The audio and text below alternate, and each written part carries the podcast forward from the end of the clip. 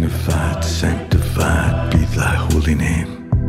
Vilified, crucified in the human frame. A million candles burning for the help that never came. You want it darker.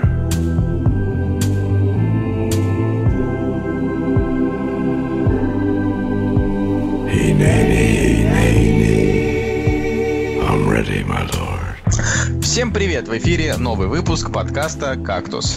Подкаста о кино и не только. И с вами Николай Цугулиев, Евгений Москвин и Николай Солнышко. Ребята, мы обещали, что на этой неделе будет подкаст, да? То есть, на самом деле, все по классике. Будем стараться выходить, как и всегда, раз в неделю без задержек. Это январь был такой... ленивый, отдыхательный. Сейчас все снова в работе. Вообще нам много есть. А мне сейчас вспомнилась фраза, типа, выйди и зайди нормально. Знаешь, как в школе, когда заходишь, опаздывая, не извиняясь, тебе так говорит преподавательница, выйди и зайди нормально. И вот ты говоришь, будем выходить, как обычно, и, в общем, такая вот шуточка.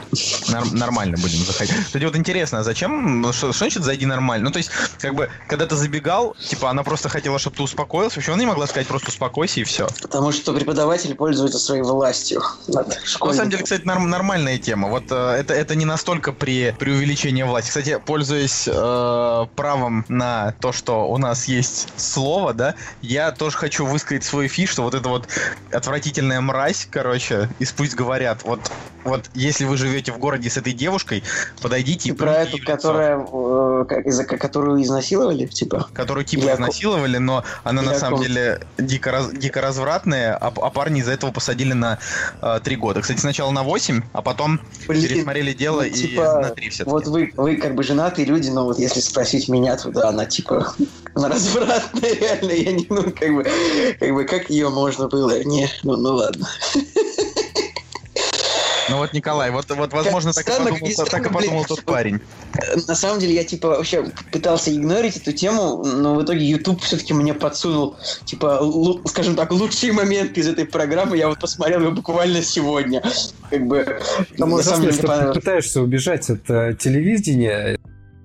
Все равно тебя вот это вот мерзость, находит тебя. Согласись, это довольно важно. Это резонансная тема. Типа, насиловать это плохо, но вот так, как она поступила, это ничуть не лучше. Ну, то есть... ничуть не хуже, чем у нас в Карелии. Да, блин, на самом деле просто нужна какая-то правовая норма, что, типа, я не знаю, если... После 16... А, подождите, а там вопрос в том, что она еще несовершеннолетняя, или вопрос в том, что он ее изнасиловал? Я что-то не разобрался. Нет, она просто сказала, что он ее очень жестко изнасиловал, но фишка в том, что после этого она спокойно легла спать, а потом занялась сексом еще с одним его другом на этой же вписке, а потом после этого, значит, никто на вписке не сказал, что ее там кто-то бил или что-то такое, а потом ее, значит, отец ударил по лицу, когда пьяный ее, значит, приехал за ней, за пьяный, а потом это выдали за побои, типа, что вот этот вот ее парень побил. Короче... Никаких следствий, ничего хорошего. Я хотел тебе сказать, Николай, вот ты сказал, что она мразь, и я хотел тебе сказать одну вещь. Вот если ты в интернете кого-то оскорбляешь вслух, вот ему это передадут. Я до сих пор не знаю, как бы, почему до сих пор никто Федору Бондарчуку не передал твои оскорбления. Видимо, мы не такие еще популярные, может быть, к лучшему. Но я и еще 62 тысячи человек подписали петицию за то, чтобы пересмотрели это дело и вообще призвали эту девочку к ответу за клевету. Вот, я, честно говоря, очень надеюсь, что люди об этом подумают. Ну, это так, социальная минутка, просто, серьезно, меня очень сильно от этого сгорело, потому что была такая же, там, год назад была очень мерзкая история, где сыночек богатых родителей убил свою девушку, ну, типа, тоже они школьники были, он ее просто ножом убил, его, как бы, признали невменяемым и, типа, оставили там в квартире сидеть, родители просто очень-очень влиятельные и богатые люди. И вот здесь абсолютно та же ситуация, только родители не богатые, она просто, как бы, блин, в общем, это ужасно, это такая несправедливость.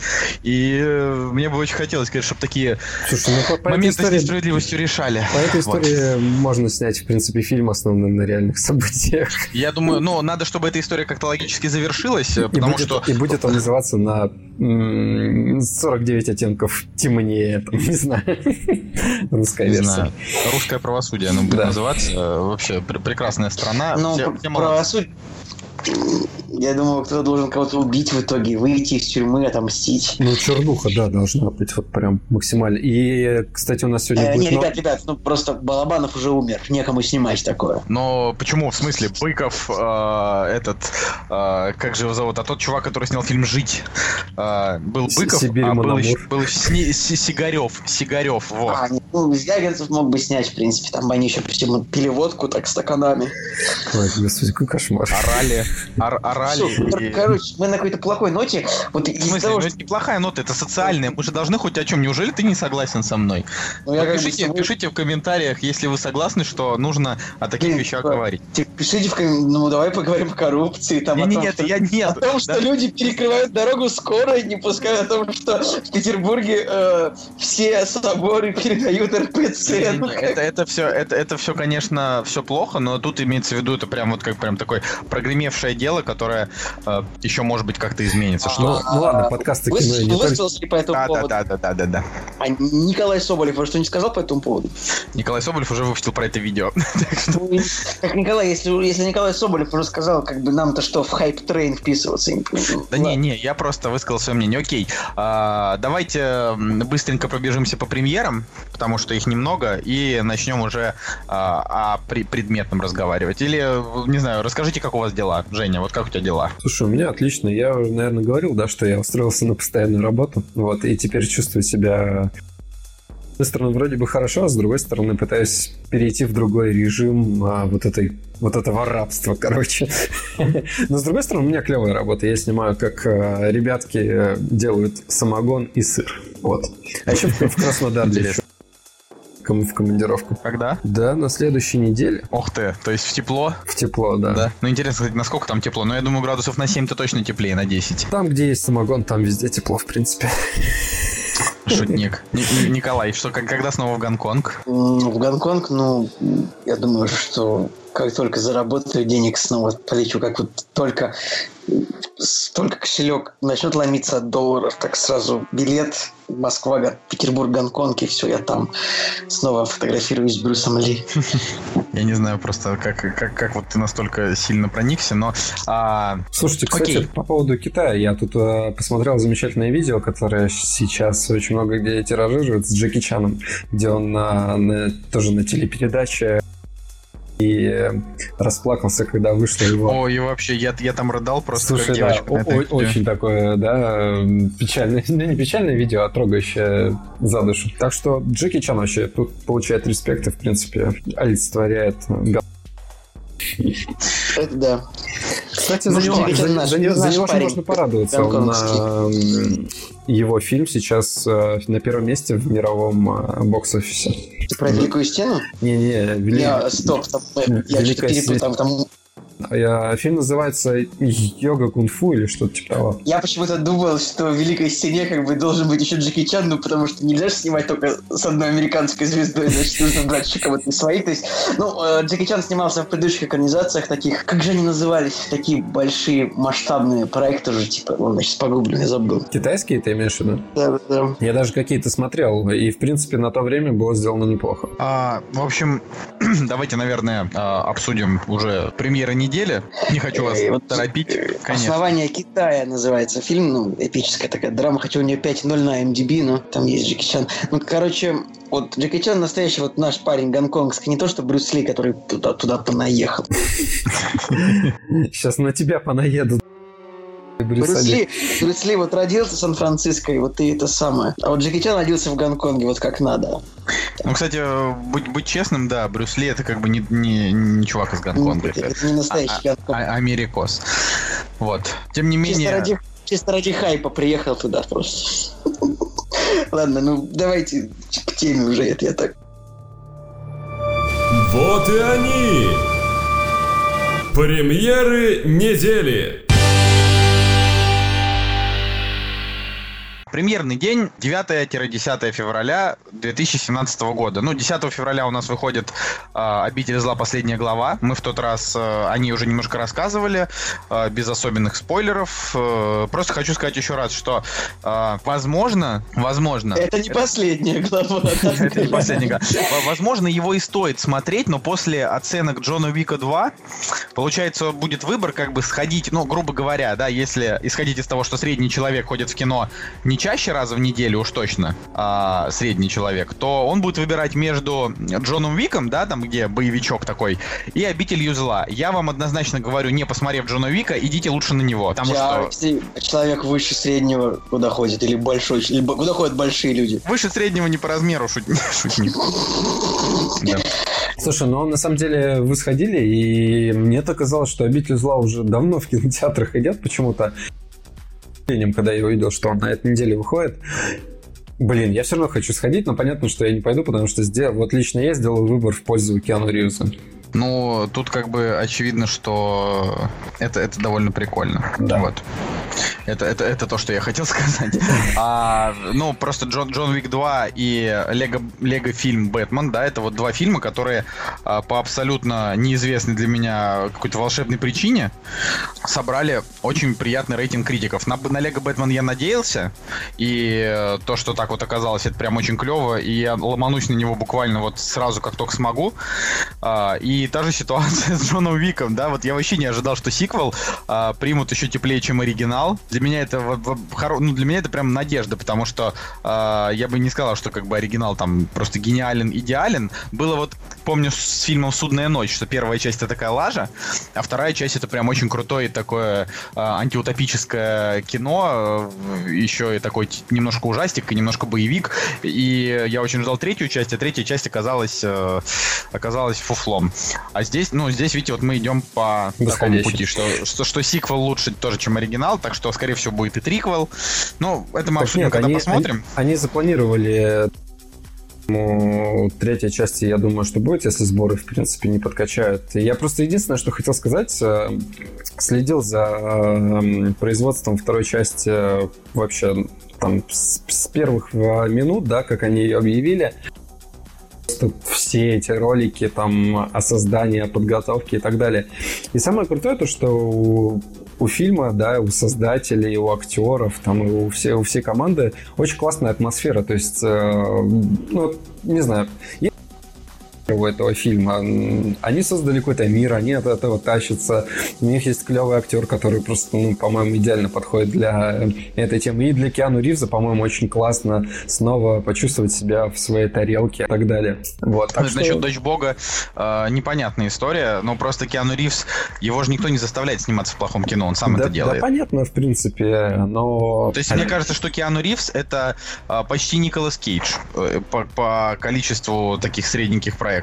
Нет, это ты как, ты как-то сравнил просто... У Киану Ривза бери, у него там средняя оценка... у Николаса Кейджа средняя оценка на фильмы 3, у Киану Ривза 6. Ладно, я не спорю. 6,9 у Николаса Кейджа, у Киану Ривза 6,9. Я просто к тому, что... Я говорю, естественно, не основываясь на всех фильмах, а основываясь на фильмах там последних, допустим, 15 лет. Понятно, что он уже так особо никому не нужен. После провала вот этого самурайского фильма 47 Ронинов. Да, у него было как бы... На самом деле, вот фишка в том, что про Киану Ривза нет мема, что он плохой актер. В смысле, не то, что плохой актер, а что он хороший актер, кто не выбирает проекты. Просто у него там была криминальная фишка от Генри. Я включил-выключил. Потом у него был «Короли улиц». Я подумал, нифига себе, там Киану Ривз, еще и Хью Лори. Включил через просто 40 минут или 50. Я подумал, нет, это муть. Ни капельки не интересно. Забавно. Я посмотрел «Короли улиц» Генри и считаю, что это нормальные фильмы достаточно. Ты видишь...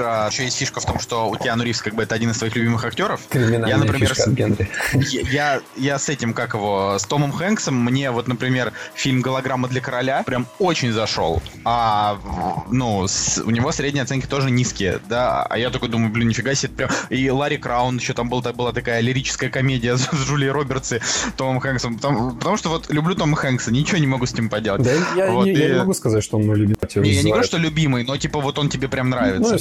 Какой любимый актер? Мы же вот об этом говорим. А, ну да, я помню, были же передачи про это. Слушайте, предыдущие выпуски. Да. Передачи. Короче, Николай, а на что бы ты сходил на эту неделю? Ты все молчишь, как будто ты фотографии делаешь вместо того, чтобы обсуждать. На Джона Уика я бы сходил, конечно же. И на Лего, потому что, ну, хороший рейтинг. Они сейчас тоже выходят сегодня же, правильно? Ну вот. Они уже нет, наверное, сначала я пошел на Лего. Вот, если потом бы хотел, потом пошел бы на Джона Уика. Ну, конечно же, я бы не пошел на «Обитель зла», потому что я уже на нее ходил. А если бы я на нее не ходил, то я бы, наверное, пошел на нее сначала.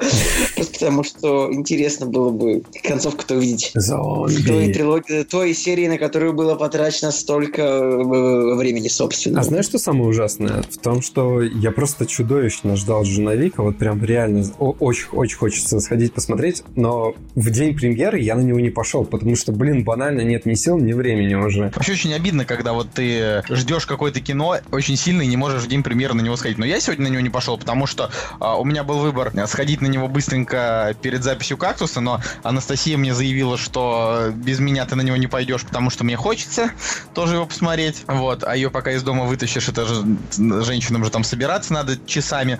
Так что перенесли на завтра. Завтра. Ну, какие выходные? Я не выдержу так долго. Мне надо завтра посмотреть, наверное, и то, и то.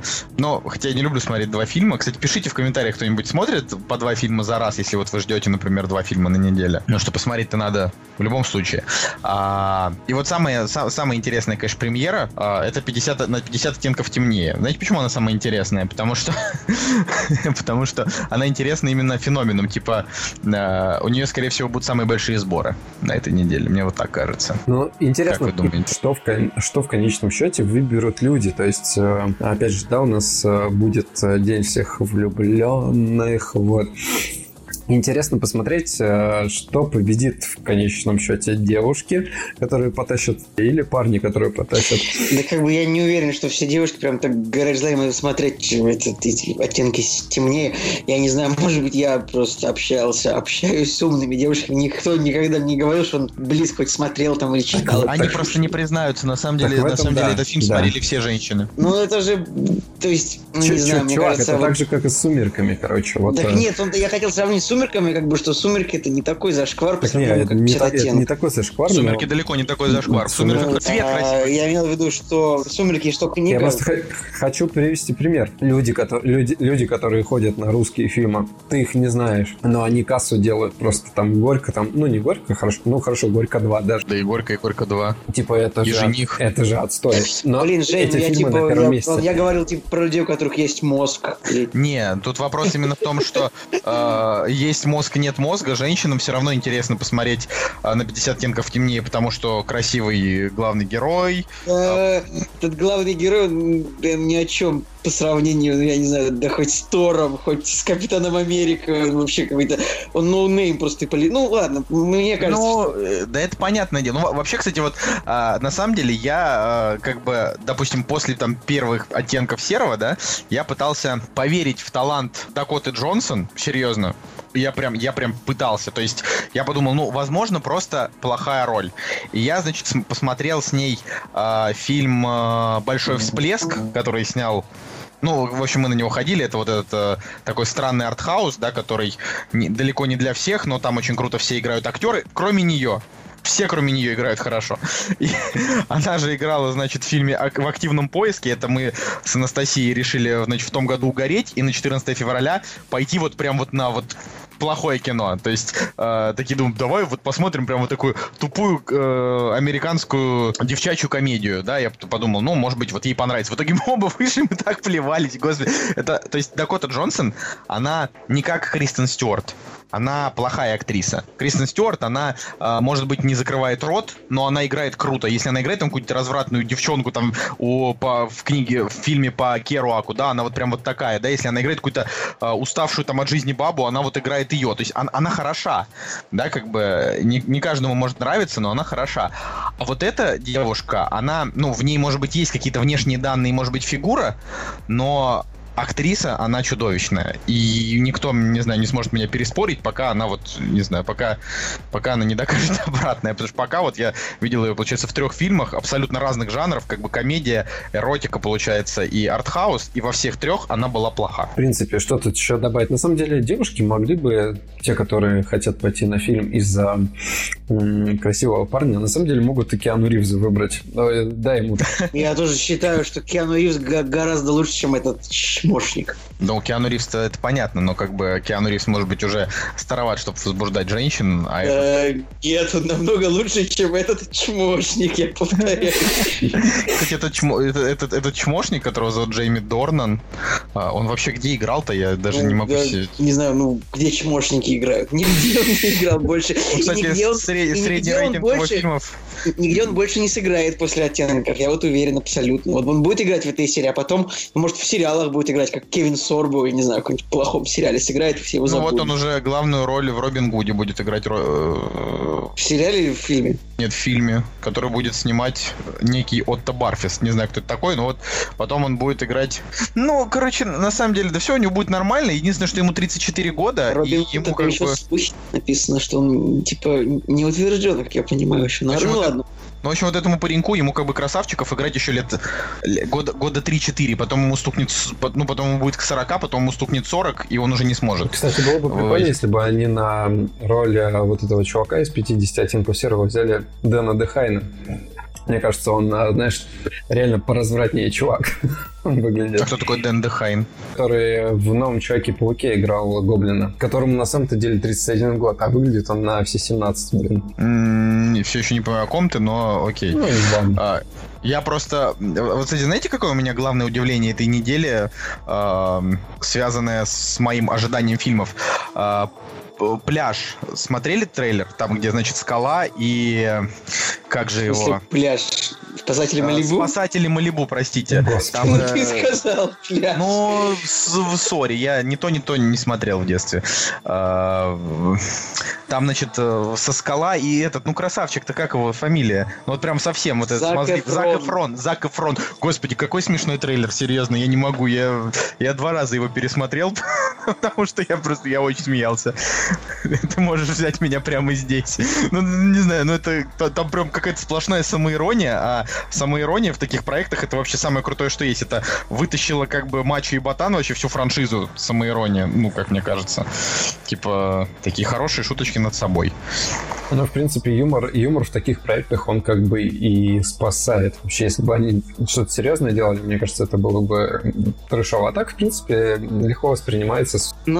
Но я вообще думаю, что эта серия, как бы, если, ну, то есть, этот перезапуск, если он будет успешным, я думаю, что он пойдет по пути «Форсажа», то есть там будет больше тачек, больше команд, да, то есть, возможно, это будет такой морской «Форсаж», то есть, ну, понимаешь, да, они будут как бы, то есть там с каждым фильмом будут, то есть там сейчас начали там Зак Эфрон и Дуэйн Джонсон, в следующем фильме появится Вин Дизель, потом там Джейсон Стэтхэм, как бы, то есть будет такая команда, и опять будет очередной фильм про команду лысых качков, мордоворотов, как бы, которые... Это очень смешно. Вот. И то есть они будут на лодках там плавать в основном, ну, то есть, ну, на лодках, наверное, нельзя снять все сцены, поэтому там будут и машины. Слушай, блин, в этой серии будет упор все-таки на спасателей Малибу, как-никак. Девочки там должны присутствовать. Ну, как бы, по-моему, в этом фильме упор-то уже на мужиков, как я понимаю, мне кажется. Упор-то на мужиков. Ладно, давайте закончим на этом. На премьерах недели. И на самом деле с Заком Эфроном смешная тема. Был же там, лет 5, когда он постоянно играл, ну, то есть школьников всяких, то есть студентов. А потом перестал. А потом почему-то перестал, как бы сейчас ему 30, но, как бы, конечно, все еще выглядит очень хорошо, но не особенно он, видимо, нужен. Хотя... Не знаю, вот, я не знаю, зачем нужен Зак Эфрон, как бы, если есть Джаред Лето, да, актер, который выглядит, ну, с таким же лицом абсолютно, но лучше актер. Ну ты с ума сошел. Джаред Лето уже давно играет худых торчков, трансвеститов, женщин, кого угодно. Всегда играл их, но в том-то и дело, что у них просто одинаковые лица. Ну. Так, ну, в смысле, Джаред Лето играет, типа, драматические роли, а Зак Эфрон нет. Просто Зак Эфрон, вот он уже, ну, уже 30 лет, то есть ему уже не 25, он уже не совсем мальчик, и вот он лет через 5 он будет выглядеть точно так же, как Джаред Лето, скорее всего, и будет точно не нужен. Слушай, я недавно смотрел фильм по телеку «Папе снова 17», и, в принципе, он будет таким мальчиком-мальчиком, а сейчас, в принципе, он поднакаченный такой уже чувак, который... «Папе снова 17», фильму 8 лет. Тогда, так вот я и говорю, что на самом-то деле он меняется, то есть он как раз-таки идеально, мне кажется, подходит. Кстати, вот так вот, если подумать, на самом деле Зак Эфрон реально не так плох. Ну, то есть он хорошо играет вот свою роль. Он как... Вот Мэтью МакКонахи он играл в таких фильмах, а потом стал внезапно драматическим. Возможно, Зака Эфрона типа лет через 8 вот ждет то же самое. Вот. Не знаю. Сложно согласиться. Все-таки МакКонахи, по нему было видно сразу, что в него... Чувак. Сидит в нем серьезность. Просто... Да не, не было видно. Просто вспомни, пожалуйста, 10 причин моей ненависти. Типа, да, там, как отделаться от парня за 10 дней, власть огня, такие клишированно плохо сыгранные роли, свадебный переполох. Да, ну не знаю, ну... Я с ним первый раз познакомился, когда «Сахару» посмотрел. И вот когда посмотрел «Сахару», в принципе... Чудовищный же фильм. Да, фильм чудовищный, но когда... смотришь на актера, в принципе, я его вполне предполагал, что он может что-то серьезное сыграть. Нет, для меня Мэтью МакКонахи, как бы я полюбил Мэтью МакКонахи, когда в 2005 году увидел «Деньги на двоих», это одна из тех девяток, которая не всем понятно, почему кто-то ставит этому фильму выше 7, а у меня он один из любимых, но при этом, при всем, тогда это было просто исключение из правил, и дальше потом был «Линкольн для адвоката», и вот после «Линкольна для адвоката» он стал крутым, вот я так считаю. То есть, вот как бы, и дальше уже пошло там одно за другим: «Далласский клуб», чуть-чуть «Волк с Уолл-стрит», «Тру детектив», который ему там просто всю жизнь изменил «Интерстеллар», и все на свете. Вот, и сейчас как бы где только не это. Но сейчас у него фильм же с ним провалился, да, про мировую или что там у него было? «Свободный штат». «Свободный штат». Даже независимость США. Независимость США, да. Кстати, вот интересно. То есть, гражданская война — это не совсем война за независимость, это другое немножко. Это две разных войны. Да. Я все равно думаю, что сыграл он хорошо. И, наверное, все испортило огромное количество нигеров в этом фильме. Ладно, это просто специальная расистская шутка, на самом деле мне пофиг. Вообще у него как бы в этом году еще один фильм с Наоми Уоттс. Вернее, не в этом, а в 2015-м был «Море деревьев», некая... Романтическая комедия? Нет. Американец-самоубийца знакомится с японцем, потерявшимся в лесу рядом с горой Фудзи, и вместе они пытаются отыскать дорогу. Такой вот... это фильм Гаса Ван Сента, режиссера, который все фильмы снимал для Каннского кинофестиваля, кроме «Умницы» Уилла Хантинга и «Харви Милка». Вот, остальные все его фильмы были такие странные довольно. Кстати, «Харви Милк» — это прям топчик вообще, очень крутой фильм, потому что мы об этом как бы уже говорили, но если кто-то из вас не смотрел «Харви Милка» и страдает гомофобией, вот можете посмотреть, это такой вот фильм про геев, который не раздражает наличием геев, потому что там играет Шон Пен, а Шон Пен — это типа... один из самых лучших актеров, наверное. Ну, он какой-нибудь... Я не знаю, я Шона Пена ставлю в один ряд с типа Дэниелом Дэем-Льюисом. Ну, вот такой, как бы, мощный чувак. Ну, Шон Пен крутой, да. Вот. Я, кстати, как раз-таки позавчера посмотрел «Нефть». И вот. Как тебе «Нефть»? Слушай, мне очень понравилось, потому что действительно проект тащится на просто очень классные постановки, то есть такие долгие планы, сопряженные с музыкой, которая давит просто на психику, и ты понимаешь, кинематограф может быть очень сильным оружием вот такого восприятия какого-то, да. И «Нефть» является вот таким ярким примером. История, в принципе, она... банально, что ли, но приятно посмотреть на такое противостояние, да, героев, какие-то внутренние переживания людей и так далее. В общем и целом, вроде там ничего существенного нет, но, с другой стороны, он красиво снятый и круто сыграно. Вот. Так тупо, что я реально ни одного фильма с Дэниелом Дэйм-Льюисом так и не видел. Ну, я, кстати, про «Нефть» еще рассказывал в том выпуске, где но я так и не успел посмотреть. Конечно, я помню это. Целые полтора года прошло, Николай. Нет, чем ты занимался? Какой полтора года? Прошу тебя, месяцев всего 10. Мне кажется. Нет, этот выпуск про Андерсонов, он был у нас... в конце ноября 2015, уже, блин, почти март 17-го, так что, Николай... Давненько это было, да. Слушай, а напомни, как тебе нефть-то? У меня, конечно, классно. У меня 9 стоит, наверное, если я поставил оценку фильма, потому что, я уже о нем говорил. Он очень крутой, очень тяжелый, такое мужское кино, серьезный такой кинематограф. И Пол Дана там прекрасный, и Дэниел Дэй-Льюис, ничего не сказать, кроме того, что этот фильм надо смотреть в оригинале и готовиться к тому, что фильм будет жестким.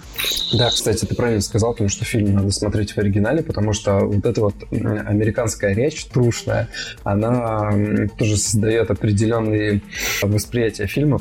Потому что слушать, как они говорят, вот эти мужики, то он размеренно вот так вот тоже доставляет удовольствие. Вот. А Пол Дан... Насчет Пола Дана я просто хотел сказать, что я бы его, наверное, немножко по-другому воспринимал. А сейчас, после фильма про пердеж, первые пару минут мне было сложно перестроиться с его образа. А сейчас... В смысле? Он же ничего не делал в этом фильме про пердеж. В смысле, он не пердел, простите за... Да, он не пердел, но все равно все равно как-то... У тебя, не воспринимай актеров, которые сыграли какую-то странную роль, что они всю жизнь такие. Это ведь, ты же понимаешь. Слушайте, а вот я как раз хотел сказать, наверное, из вас фильм «Молчание» я, получается, единственный, да, кто посмотрел? Все верно. То есть ты, Жень, тоже, да, не посмотрел? Не, «Молчание» мы, к сожалению, не посмотрели. И, в принципе, я придерживаюсь того, чтобы посмотреть его дома. Я очень не советую этого делать, потому что... я не представляю себе, как можно выдержать его дома. Я не знаю, я не представляю. Это... Надо понимать так. У этого фильма, почему я решил так на него перейти с нефти, потому что у него нет возможности посмотреть в дубляже, если кто-то любит дубляж, потому что фильм не дублирован у нас официально. То есть, либо вы будете слушать его в какой-нибудь озвучке от каких-нибудь студий озвучки, а такое, вполне может быть, и наверняка это произойдет, либо вы будете... его смотреть с субтитрами в оригинале. И это, наверное, один из самых тяжелых фильмов, что я смотрел за последнее время, за последние, месяцы, годы. Вот один из таких самых тяжелых. И в чем, почему его стоит смотреть, какие у него плюсы и минусы, я очень кратенько раскидаю. Плюсы — это то, что атмосферы вот той, которую воссоздал Скорсезе в этом фильме, вы, наверное, увидите только в таком же фильме «Молчание» 71-го года, который снял Масахиро Синода, да, вот этот фильм, он снят тоже по книге, и тот фильм был снят по книге, то есть это, атмосфера такая, что в феодальную Японию в 1640 году двое священников едут для того, чтобы оправдать, имя священника, которого играет Лайм Нисон, который, по слухам, поехал миссионерствовать, но принял японскую веру и нашел себе японскую жену, и главный герой, Эндрю Гарфилд и Адам Драйвер, они такие, нет, мы с этим не можем смириться, это просто наша душа прям требует того, чтобы очистить его имя от этой лжи. И они, отправятся в Японию, и прям атмосфера той Японии, она... непередаваемо. Минус — это то, что он... знаешь, в чем проблема у фильма? Я его не смотрел, но он снимался на Тайване, а не в Японии, так что... Он снимался на Тайване, да, но это Я просто не понимаю, как можно обманывать... Я тяжело переношу географические обманы в этом смысле. Во-первых... От режиссеров. Во-первых, все так делают, это нормально. Понятное дело, но просто если режиссеры снимают честно там, где фильм происходит, я всегда в этом стараюсь разобраться и ценю это очень. Это все, конечно, клево, но тут, возможно, японцы были не то чтобы... за то, чтобы показывать вот это. Фильм, он тяжелый не только потому, что он... потому что он долгий и тягучий, и про религию, да, про то, как, христианская вера пыталась насадиться тем, кто против, а вот она о том, как... То есть это по-хорошему, это противостояние искренне верующих людей, христиан, они прям реально искренне верят в то, что они несут истину, то есть вот как они говорят, типа, наш Бог, там, Иисус, то, что мы несем, это истина. И они в это верят. А японцы пытаются убедить их в том, что мало того, что как бы это не так, и у нас в Японии ваше христианство, оно как бы не приживется, они еще и очень жестоко весь фильм пытают кучу народу. То есть это фильм, в котором очень большая часть хронометража отдана очень жестким пыткам. То есть ты смотришь о том, как люди страдают. Это просто невозможно. То есть там, не знаю, как-нибудь, ну просто, не знаю, там берут всю семью тех, кто, ну там, японцы просто своих же, типа вот если вся семья, значит, перешла в христианскую веру, их просто оборачивают в солому, сжигают. Просто и ты смотришь, как люди горят. Это просто в какой-то момент ты уже просто, ну не знаю, у тебя уже какая-то пустота на душе, глаз дергается, не знаю. В общем, это очень тяжело. Да ладно, после «Игры престолов», в принципе, нормально. Просто «Игра престолов», ну, я смотрел только 2 сезона, да, остальную книгу читал. В книге не было так много пыток, как в фильме, как в сериале. Просто в «Игре престолов» она слишком глянцевая. «Игре престолов» так не веришь. Здесь вообще такого нет. Здесь нету гор крови, здесь нету такого, что там показывают, как на человеке пузырится кожа от огня, и типа он там лопается и орет. Там просто показано это, грубо говоря, какими-то общими планами, но это невозможно. То есть это реально вот страдание. И ты 10 раз за фильм меняешь мнение. Нужно это, не нужно, вот то, что главные герои делают. Правда это или неправда. Там очень прекрасно играет Эндрю Гарфилд. Вот он меня бесил в фильме по соображениям совести. То есть фильм крутой, но Гарфилд меня там раздражал вот этим своим просто каким-то убер каким-то смазливым таким персонажем. Несмотря на то, что он хорошее дело делал. Здесь он вообще прям вот суперский. Я не знаю, я очень расстроен, что этот фильм пролетел с Оскаром в этом году. Его только на операторскую работу. И каждому думающему человеку реально этот фильм посмотреть стоит. И я не откажусь от своих слов, что если вы как бы хейтер религий, типа прям ненавидите, да, тогда, наверное, может быть, и не стоит. Потому что здесь у этого фильма несколько моралей. И то, что насаждать что-то — это плохо, и в то же время то, что сохранить свою веру — это хорошо, но фильм как бы именно о том, что вот Бог есть, вера есть, вот он о таких вещах. Поэтому если вы там просто хотите посмотреть историческое кино, в котором будете, в котором вы надеетесь увидеть историю, этого не произойдет. То есть будет то, что много разговоров о Боге, много разговоров о вере, много разговоров о самоосознании, много красивых видов Тайване, собственно, Японии, как бы. Да, Японии, как бы, да. Вот, и, конечно, прекрасная актерская игра. Тут... И вот еще интересно, что здесь, получается, здесь один из центральных там персонажей, это такой японский как бы инквизитор, чувак, который ездит по деревням, выдергивает случайных людей и говорит, что если вы не признаетесь, что у вас христианин, мы убьем всех. Такой прям подонок. И вот к середине фильма его пытаются выставить как бы не подонком, а человеком, который... просто бьется за сохранение самобытности своего народа. И вот к концу фильма ты типа реально там для себя делаешь какой-то вот вывод, стоит ли реально этого или не стоит, хорошо ли быть миссионером, хорошо ли вот само по себе понятие как миссионерство, и хороша ли вообще вера, то есть в общем, там вот религии, нужны ли они. В общем, это очень, очень фильм такой вот, я бы мог целый вот 1,5-часовой подкаст о нем говорить один, просто потому что очень много мыслей, но при этом это очень тяжелое кино, и кому его советовать, я просто даже вот и не знаю, потому что это выдержать было прям пыткой. Когда вот он закончился, я думаю, да, это, конечно, шикарно, просто вообще великолепно, но типа маме вот не скажешь: мамуль, посмотри, хорошее кинцо. Вот ни разу. Неплохая речь. Слушай, я могу добавить еще про кино, которое посмотрели на неделе. Опять же, изначально я посмотрел «Старикам тут не место», и потом уже посмотрел «Нефть», потому что бла-бла-бла, 2008 год, «Оскар» и так далее. И... Слушай, мы так как то, что мы уже обсуждали, ты просто кратенько говори там свой отзыв о фильме. Да, конечно, я не собираюсь разглагольствовать. Да, потому что старички тоже были. Старички были, да, и хочу сказать, что и тот фильм мне понравились. И вот если бы я «Оскар» давал, нужно понимать, что больше всего «Оскаров» взяли старики, а «Нефть» взяла 2 Оскара, и то он там, получается, за лучшую мужскую роль и за операторскую работу. На самом деле, поменял бы, наверное, местами, потому что мне очень нравится, как сняты «Старики». Угу. А все остальные «Оскары» я бы, наверное, «Нефти» отдал.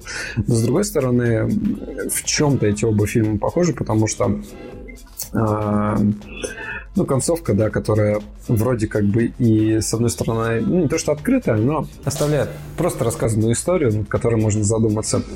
Но у стариков, конечно, больше такого, над чем можно посмеяться внутри себя. Вот. Хороший фильм, я, наверное, обоим поставил бы 9. Я вот, честно, просто как человек, которому в «Старикам» тут не место не понравился, я не буду влезать в полемику, но... Мне-то он тоже не нравится, и там, в принципе, в этом фильме, на мой взгляд, нет ничего хорошего, кроме роли... Кроме роли Хавьера Бардема. Хавьера Бардема, да. Остальное все довольно скучно. Ну, я вообще не понимаю, как фильм получил лучше. Да. Я не понимал, точно так же, как и с фильмом «Фарго», не вот с сериалом, а с фильмом. Типа, это как... когда вот ты ждешь, что кино будет... В общем, вот я сейчас заговариваюсь, потому что пытаюсь сформулировать мысль на ходу, но заключается она в том, что если в фильме нету общей сюжетной линии адекватной, то есть нету какого-то течения сюжета, да, нету его прописанности, то это не всегда фильму идет на пользу. Вот есть фильм у тех же Коэнов «Серьезный человек», там тоже ничего не происходит, но там очень много зарисовок, которые создают неплохую такую картину вот этого современного американского еврейства. А «Старикам тут не место» мне никакую картину не сделал, вот в чем проблема. Но я бы послушал, что ты имеешь в виду. Мне кажется, чуть не прав, потому что, в принципе, здесь стандартная завязка, да, развитие какого-то персонажа и так далее, и так далее. Я называю этот фильм притчи, то есть используются какие-то стандартные средства, да, вот я начинаю переживать за героя, есть какой-то положительный персонаж, есть отрицательный, да, ты сопереживаешь, хочешь, чтобы второй персонаж был наказан, да, и так далее, и так далее. А потом, хопс, у нас есть какой-то слом, и ты понимаешь, что этот инструмент вот такого, знаешь, массового какого-то кино, он был специально использован для того, чтобы раскрыть финал. А финал здесь, ну, действительно притча. Блин, зачем напрягаться? В жизни происходит все так, что фильм-то все-таки про стариков, их там 3, по-моему, да, 3 штуки. Вот. Они как бы... Томми Ли Джонс, да, он как бы участвует в раскрытии дела, но никакого участия он в этом не принимает. То есть постоянно... Ну да, как и все копы у Коэнов просто ездят и... Шерифы, которые просто сидят в кафе и расспрашивают, да, что происходит. Тогда играл в «Фарго», это Фрэнсис МакДорманд. Тогда и это получается... Фанаты Коэнов такие, знаешь, типа все знают о Коэнах. Словами Томми Ли Джонса, в принципе, и раскрывается суть этого фильма, опять же, да, повторюсь, притча, да, то есть, что бы ты ни делал, все равно все произойдет. Все умрут, а я грейпфрут. Все умрут, а я останусь, да. И, на самом деле, с одной стороны, получается какая-то недосказанность, недополученные какие-то эмоции от того, что главный злодей там не наказан, там, или еще что-то. Через минуту 5 ты понимаешь, что, блин, это же... Реально очень классно посмотреть на то, как с юмором, да, в принципе, с таким черным юмором, на то, как, в принципе, и бывает в жизни, наверное. Ну, может быть. Но я... как бы резюмирую, что и фильмы «Старикам тут не место», и «Молчание», и «Нефть», их смотреть надо в обязательном порядке, потому что это уже культовое кино. Мне кажется, «Старикам» вполне можно не смотреть. Вот не, ну, понимаешь, это, тут, понимаешь, его можно не смотреть, потому что оно, вот по нашему с тобой мнению, не ок. Но у меня, по-моему, кроме нас с тобой вдвоих, все остальные прям очень сильно его любят. Ну, то есть, я не знаю, мне кажется, что то есть для кого-то это может быть фильм откровения. По сравнению с «Нефтью» я его поставлю на шаг ниже, да, потому что все-таки для меня «Нефть» как произведение, оно намного значимее и эмоционально влияет на человека намного сильнее. Кстати, вот непонятно, почему все-таки «Старики» получили «Оскара», да, как лучший фильм. А вот у Николая, между прочим, 8 этому фильму стоит. Я тоже не понимаю, почему они получили как... Вернее, как, нет, я как раз понимаю, почему. Потому что... Потому что по известному американскому произведению. Да. Кормак Маккарти, он не... А «Нефть»?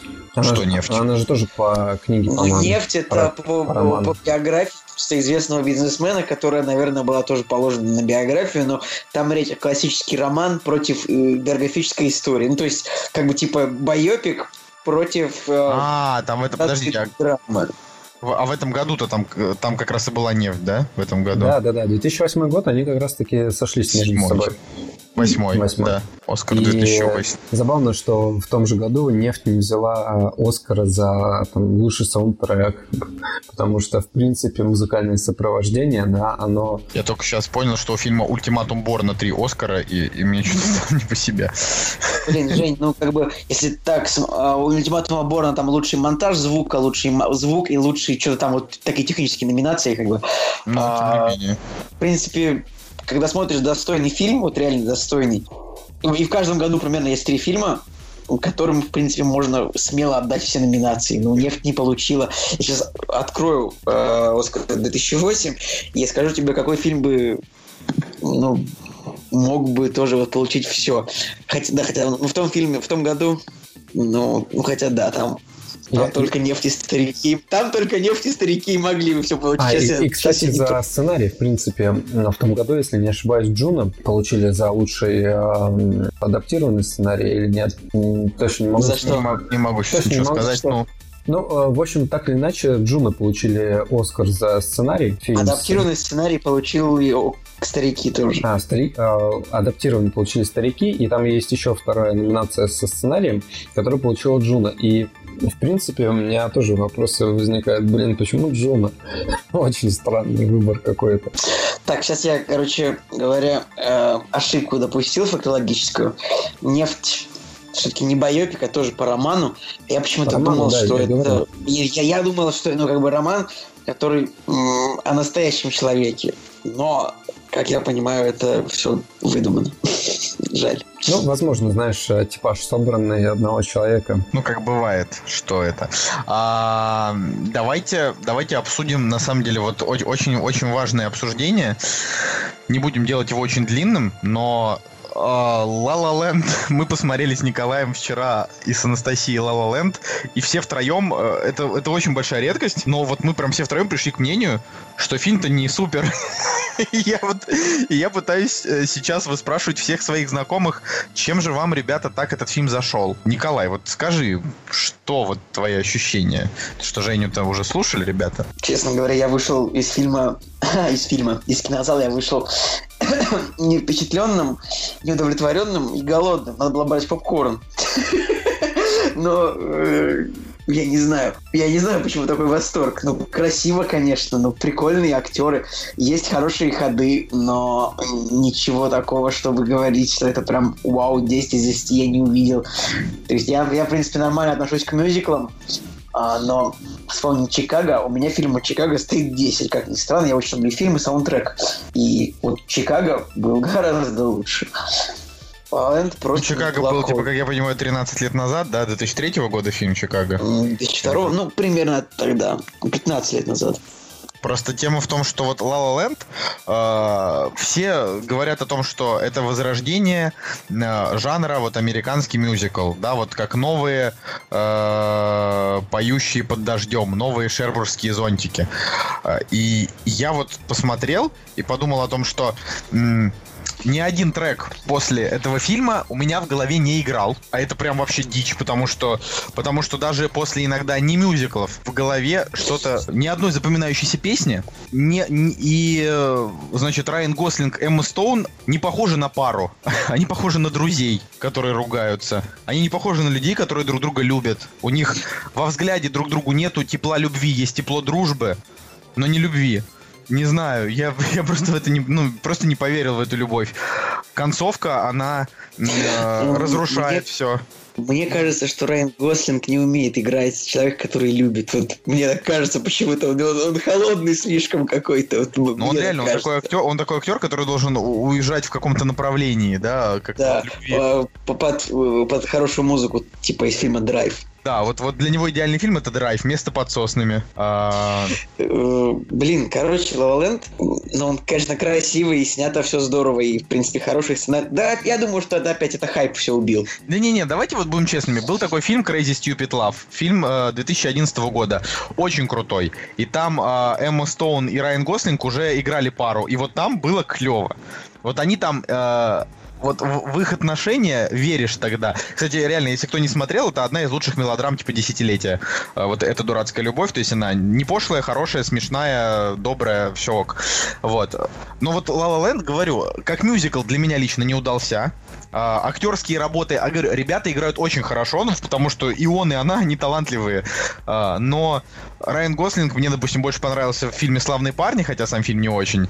А Эмма Стоун, ну, я вот считаю, что как бы женщина просто идеально подошла вот Вуди Аллену.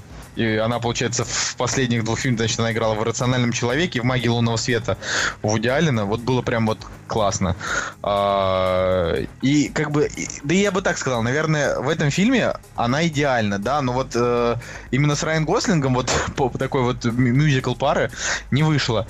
И концовка мне не очень понравилась. И, соответственно, как бы фильму я там поставил 7, да, потому что он хороший, он красивый, очень яркие цвета, там несколько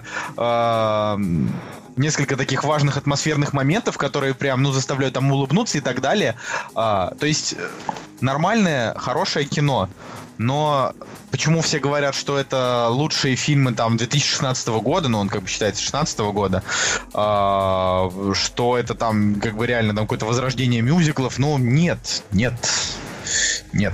Не знаю, Женя, возрази. Не, мне кажется, что это как раз похоже на возрождение мюзиклов, да, это похоже на то, но мне кажется, зритель не готов к тому, чтобы было очень много мюзиклов, то есть их может быть, 2 в год, может быть. Мы достаточно подробно поговорили про La La Land в предыдущем подкасте, да, когда мы с Надей обсуждали, и я, на самом деле, то, о чем мы говорили, мы косвенно, да, могли сказать о том, что это не возрождение мюзикла как таковое, это, опять же, всего лишь инструмент для того, чтобы показать то, к чему пришли герои. То есть, если ты посмотришь, да, сцены музыкальных, они были в начале, и вся эта голливудская тема с танцами, со степом, с пением и так далее, она была в первой половине фильма. То есть, это было... Ну как, первый 1:20, я бы сказал. Ну, хорошо, там, скажем так, да, первый 1:20, допустим. Вот. И это был такой сказочный Голливуд, абстрактное, допустим, место, да, к которому стремились герои и к которому, в принципе, стремятся, там, допустим, реальные какие-то люди, там, допустим, да, которые хотят попасть на большой экран, получить славу, там, и так далее, реализовать свои амбиции. А в конце вторая часть — это уже та реальная жизнь, к которой они приходят. И, то есть, все, что мы видим до этого, это инструмент кинематографа, а не жанр, я бы вот так сказал. Ну, об этом мы подробно, опять же, говорили в предыдущем выпуске. Я сказал, что мне фильм понравился, но я, как и, в принципе, вы, наверное, но не такого категоричного, что мне он прям вообще не зашел, я просто... Не-не-не, он зашел, но просто я говорю зашел, о том, что, да. Типа, 7. Ну, я тоже был не прям в дичайшем восторге, но когда мы разобрали, до меня дошли те самые мысли, да, до которых мы додумались в подкасте, и вот там я понял всю глубину, в принципе, фильма. Ну, я бы тоже сказал, что он удался, просто как один из многих нормальных фильмов. Просто на поверхности он не такой, каким он кажется, типа вот старые добрые времена. На самом деле нет, это совершенно другое, нежели вот, да, нежели то, что на поверхности лежит.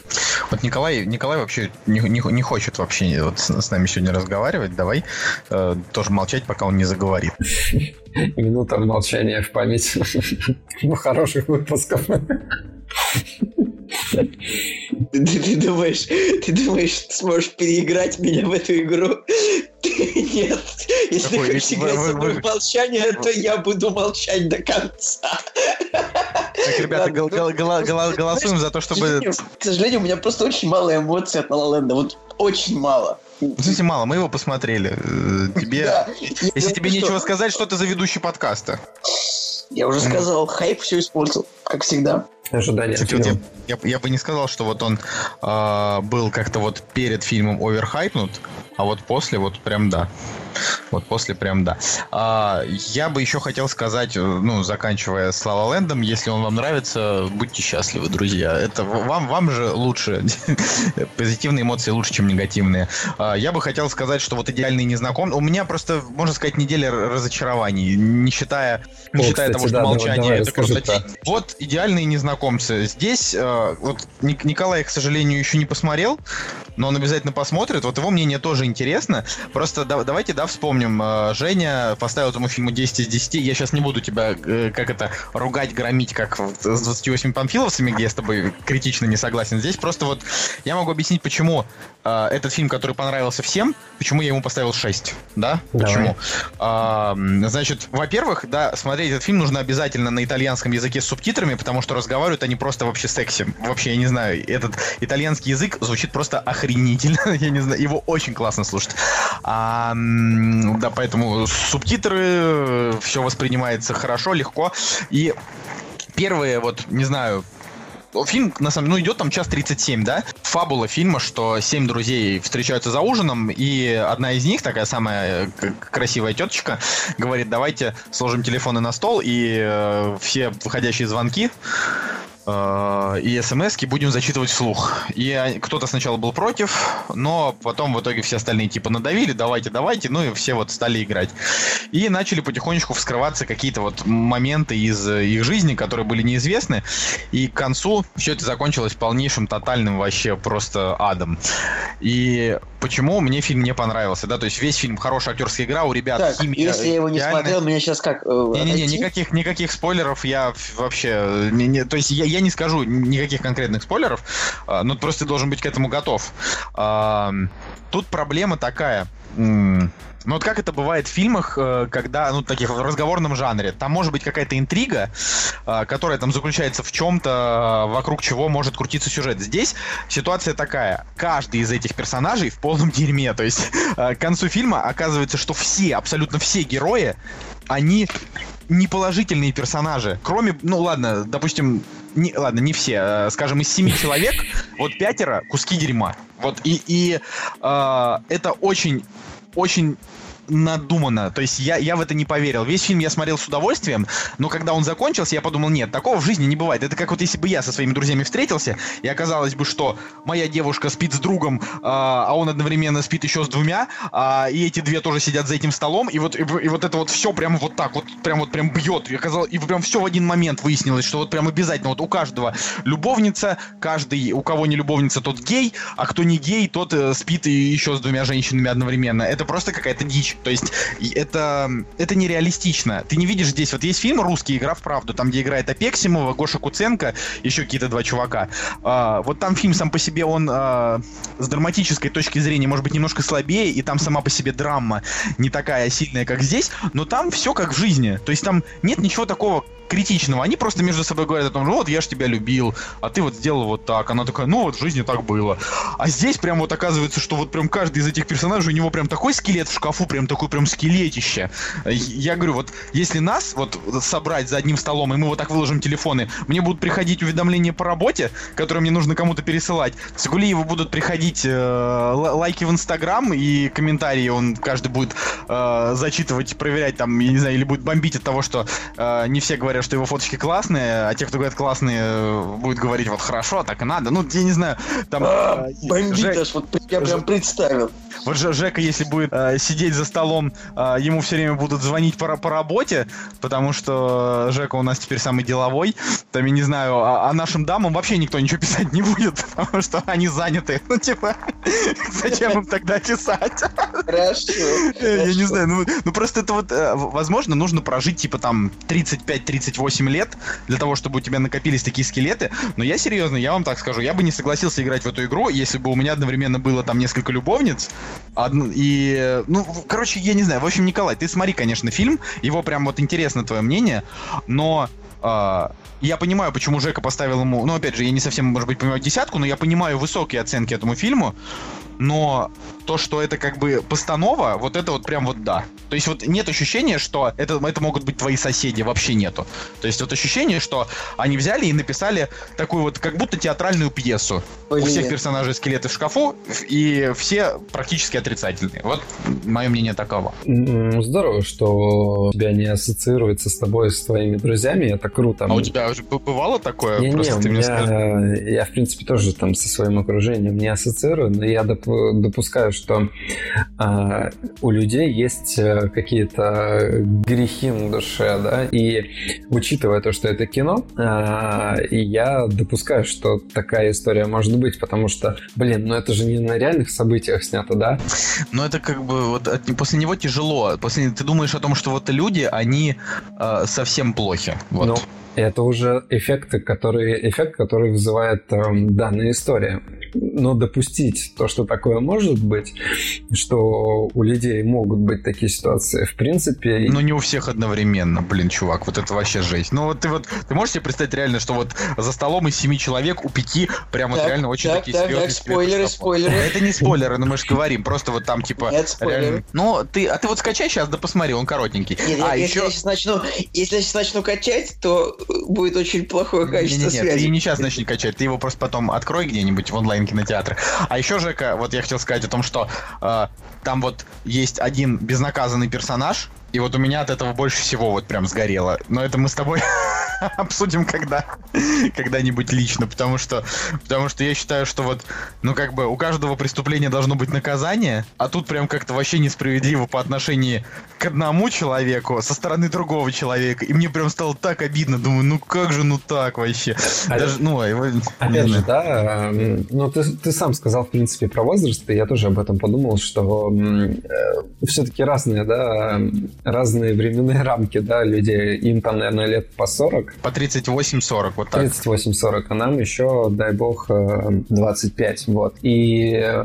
Мне 27. Мне 24. 24, 25, 27. Вот, и с другой... Но в среднем нам 25,8 примерно. Нет, 26,2. Да нет, стоп. Сколько тебе, Жень? 25. Тебе, Николай, тоже 25 через месяц. Мне 24. 25 через месяц. Значит, подожди, Николаю 25 через месяц, мне 27, тебе 25. В среднем нам 25,75. Вот так вот как-то. Ну, лишь так. То есть вам 25. Ну, вы поняли мою математику. Смешно, но она не имеет никакого смысла. С другой стороны, в принципе... Почему? Собирательный образ ведущего подкаста. Ему 25,75 года лет. То есть у него, скажите, у него на 2/3, значит, Женя женат, Николай помолвлен, я свободен, значит, в среднем ведущий подкаста помолвлен. Какой расклад. Какого ты роста? Это смешно. Женя, допустим, 185, я тоже, ты 175, значит, да? Мы 185, ну типа Женя, ну получается по среднему. Ну вес, ладно, опустим. Хорошо. Ну зачем мне? Просто типа мне средний вес из-за меня ведущего подкаста, конечно, увеличивается сильно, но ладно, давайте, в общем, просто закончим с идеальными незнакомцами. Просто, Николай, посмотри их, вы тоже посмотрите, напишите вообще в комментариях, что вы думаете, и вот были ли у вас такие истории, когда... Ну, правда, у нас было очень много всяких интриг. Было такое, что там, не знаю, у меня там был знакомый, который там одновременно мутил с двумя девушками. Было так, но вот чтобы вот одновременно все мои друзья были замешаны в каком-то околоромантичном дерьме, вот такого не было. Но ты же понимаешь, что концовка, в принципе, этого фильма, она дает тоже... наводит на мысли, на определенные мысли, да? Она наводит на определенные мысли, да. Все, вообще говорю, фильм, он в этом плане хорош. Я поставил ему там невысокую оценку, потому что он мне не то, что не принес удовольствие, он меня очень сильно расстроил.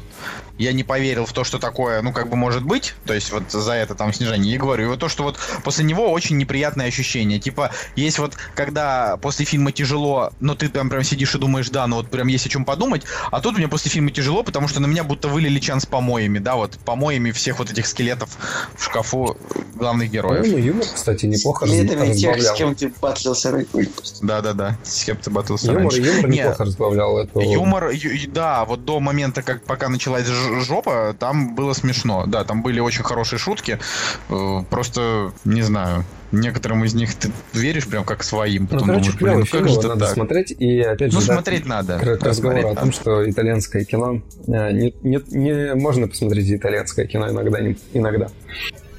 Вообще, я после «Идеальных незнакомцев» я подумал о том, что, наверное, итальянцы...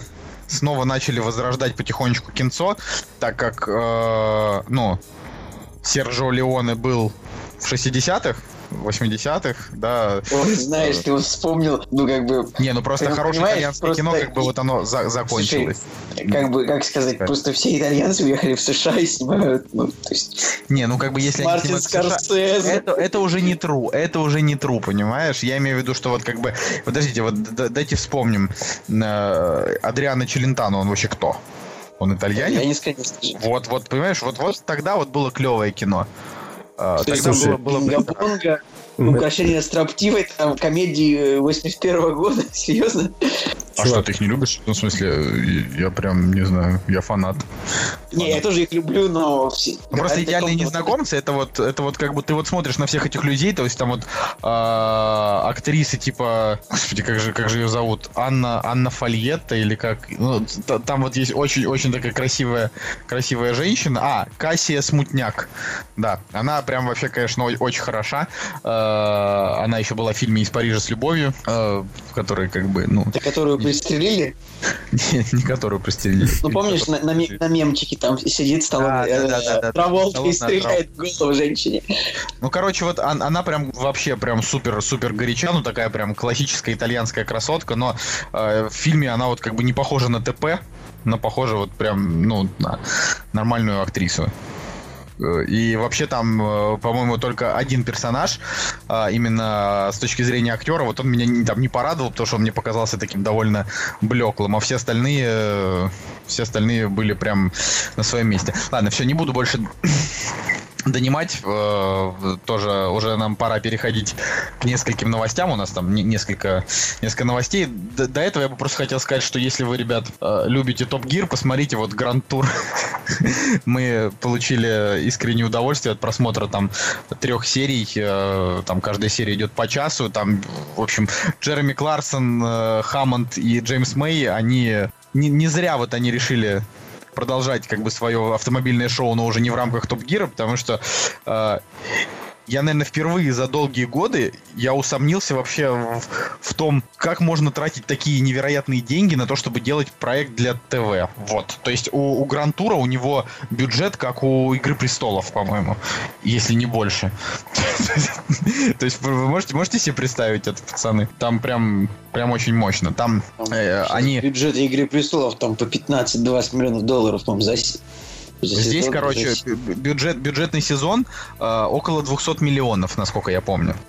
И, ну, во-первых, у него средняя оценка, IMDb 9,6, у нас 9,2. И там основная тема, что каждую серию они приезжают в какую-то новую страну, и там разворачивают палатку, и в этой палатке как бы, ну, там сидит, типа, зрительный зал, и они рассказывают всякие телеги о том, что они делают. Но там как бы не обзор на тачки, а вот, типа, например, в этой серии мы отправились в Иорданию для того, чтобы пройти там курс типа спецназовцев, и дальше там, ну, там начинается просто вообще караван очень смешных шуток на тему того, как Кларксон застревает в окне, как они там падают с вертолета, и вот это, и там очень крутые съемки, невероятно крутые спецэффекты и дорогие машины. Машины там как бы уже нету такого прям обзора тачек, но там очень много своих каких-то внутренних приколов. То есть, я не знаю, в общем, Гранд Тур — это такая штука, когда вот с первой серии у автомобильного шоу уже есть своя атмосфера, и уже на 2-й серии ты уже как бы в теме. То есть ты уже можешь рассказывать, обсуждать с друзьями там какие-то моменты оттуда, потому что там не нужно долго втягиваться. Типа там начинается юмор, уже начинается вот буквально угар с того, когда Кларксон где-то минут 20 рассказывает о том, как вот они построили свою собственную трассу для того, чтобы ехали машины.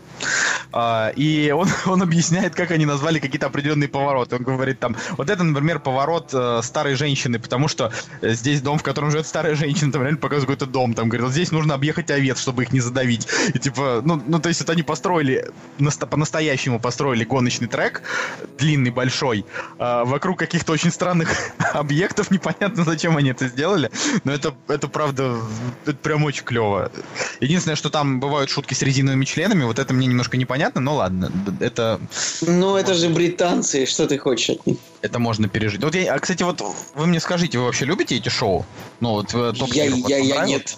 Я вообще никогда не смотрел, потому что мне просто бесит Джереми Кларксон. Тебе не нравится, да? Ну... Смешно. Ну, в смысле, забавно. Его просто большинство... Да, как ни странно, мне как-то сказали, что я похож на него своей мимикой, но... Похож? Ну, мне одно рассказали, я после этого какое-то время его рассматривал, потом подумал, да нет, не похож. Короче, ну, может быть, я посмотрю Гранд Тур. Да вы даже шутите похоже. Там просто была история, что Кларксон поругался с продюсерами, значит, Топ Гира, там была какая-то драка.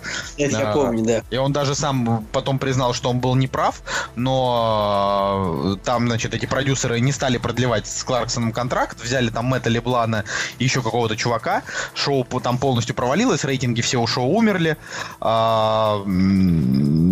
там какой был сезон, 23-й, что ли, вот, и как бы он полностью провалился, а Гран-тур в это время вот вышел, первый сезон уже продлили еще на 2, ну, блин, я не знаю, это такой праздник, я никогда не смотрел чего-то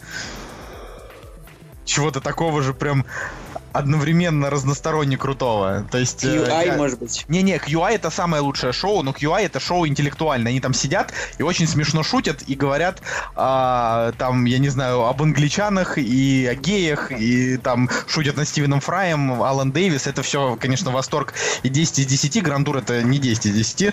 Просто это реально, ну вот реально самое разностороннее шоу. То есть, ну прикиньте, да, они вот одну секунду они там реально стреляют там с каких-то автоматах, происходят взрывы, потом они садятся, едут на Астон Мартине, потом тут же показывают там трек, на котором они там еще куда-то едут. Это смешно и очень зрелищно. Я не знаю, вот мне кажется, Жеке понравится, потому что Жека же любит тачки.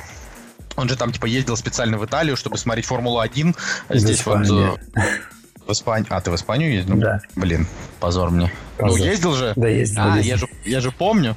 Я же помню. Вот куда я ездил в 2014 году? Вот скажи. Не помню. А я помню. Куда ну, ты... молодец, что ты помнишь, куда ты сам ездил. Я тоже помню, куда ты ездил, но поскольку мы в подкасте, ну, типа, не раскрываем детали жизни друг друга, я не буду говорить. Вот ездил. Что это был? Я, честно говоря... Не помню, куда. Вот, да, по-моему, в 2014 году мы вместе ездили на Кипр. Было не то чтобы очень весело, но время провели мы хорошо. Нормально. Если вы... Не-не, поездка была хорошая. Вот я когда вспоминаю Кипр, я говорю о том, что поездка была хорошая, но сам Кипр это как полная лажа. Да, простите, что я так долго заболтался, но новости вот я отдам ребятам, а буду просто поддакивать им. Слишком я много разболтался. «Кактус» – подкаст о кино и не только. А вот и новости мы сейчас наконец-то будем обсуждать. Я что-то заболтался, заранее прошу прощения, если я кому-то уже надоел, но просто прям что-то вот прорвало, много чего посмотрели. Так что начинаем новости. Итак, друзья, поговорим про новость. С одной стороны, вроде бы ничего такого не произошло, а с другой стороны, есть и такие моменты, которые хочется пообсуждать. И мне кажется, самое сочное — это наконец-таки вышел нормальный полноценный трейлер новой части «Пиратов Карибского моря», в котором нам показали Джека Воробья. И, в принципе, мне понравилось. Есть корабли, есть пираты, есть вода, есть баталии. Вот, есть даже Уилл Тернер. Ура, он вернулся. Уилл Тернер, там просто его показали секунды, и ты уже думаешь, класс! Я не знаю вообще, я в восторге. Да. Николай, что скажешь нам? И я, на самом деле, после того, как показали, я подумал, блин, а его же не было в 4-м фильме, типа. Ага. То есть, я забыл о том, что его не было, потому что 4-й фильм такой скучный, честно говоря, что я вообще забыл целиком его. Кроме человека, которому понравился 4-й фильм, по-моему. Ладно вам, 4-й фильм — это такая нормальная комедия, не совсем про пиратов, не совсем про Карибского моря, но... Ну, там реально они весь фильм бродили в джунглях уже, как бы, я не знаю, бюджета им не хватило, хотя бюджет был огромный, но фильм был просто плохо. Неплохо они там и бродили. Короче, я бы вам так могу сказать, что однозначно вот 5-я часть, она соберет миллиард. Вот я не люблю таких вот громких заявлений, но она точно выстрелит. Вот просто, судя по трейлерам, это будет прям вот, наконец-то, это будет клевое приключенческое кино. Я его прям жду. Вот даже не думал, что буду его настолько сильно ждать. И Хавьер Бардем еще злодея опять играет. И вообще, ну прям подарок. Интересно, у него будет пневматический баллон? Я думаю, такого, конечно, баллона не будет, как модного, но... Ну, как бы, Николай, типа, миллиард для «Пиратов Карибского моря» в 2017 году — это не достижение, потому что даже, извини меня, предыдущая часть собрала миллиард. Предыдущая часть была нормальная. Я не понимаю, что она вам не понравилась. У нее даже средние оценки нормальные. Типа... 6,5. Короче... Вот если, вот я думаю, эта часть соберет типа 400 миллиардов даже, вот я бы так замахнулся. Если она будет хорошей, конечно, если она будет плохой, то... Ну, в смысле, давайте так, самая плохая часть «Пиратов Карибского моря» — это «Сундук мертвеца». Она... Нет, самая плохая — это 4-я часть. Я говорю, в 4-й части есть сюжет, он... Николай, уходи со своим мнением, ты не прав, 2-я часть хорошая. И вообще вся трилогия, она хоть более-менее типа целостная и зрелищная, экшончик. Вот пересмотрите в «Сундук мертвеца», просто как отдельный фильм. Просто вот я говорю, я вам просто советую, потому что у меня была тема, что я смотрел первую часть, там, когда она вышла, и когда она вышла через несколько лет, посмотрел вторую, и она у меня вообще не вызвала ощущения целостного кино. То есть она для меня закончилась как будто бы на половине. То есть она вообще, типа... Как они вообще могли выпустить ее как... отдельный фильм, типа назвать его там «Сундук мертвеца», когда там просто ничего. То есть это... Он там побегал по джунглям в этом колесе, за ним там тоже немножко попрыгали, но там появился Кракен, но там не было... Там нету законченности, реально. То есть у меня от второй части прям просто все вообще сгорело. А третья, она суперская. Третья прям хороша. Вторая часть представила миру Дэвид Джонса. Да, но мало, есть, понимаешь? Ну, вот, вторая часть, она вот Дэвид как будто... Джонс, весь экипаж летучего голландца, я думаю, что это был вау-эффект такой после первого фильма, где, в принципе, были мертвецы. А тут еще появились, нифига себе, тут еще появились еще и пираты, которые наполовину... Типа подводный рыб, наполовину осьминоги, думаешь, нифига себе. И вообще, поскольку, чтобы снять фильм про пиратов, нужно $200 миллионов, как бы... Просто нет другого фильма про пиратов, да? Кроме и вариантов особенно нету. И ну, вторая часть, короче, хорошая. Есть порнофильм «Пираты». О, «Пираты 3 икса», да, как это называется? Кстати, не знаю, ну вот какой-то такой. У меня в школе как-то вот, в 11 классе у меня все люди обменивались диском с этим фильмом. А я его не смотрел, к сожалению, мне важно. Порно-пираты, там сюжет интересный. Само порно там не очень интересное. Как вообще можно сюжет...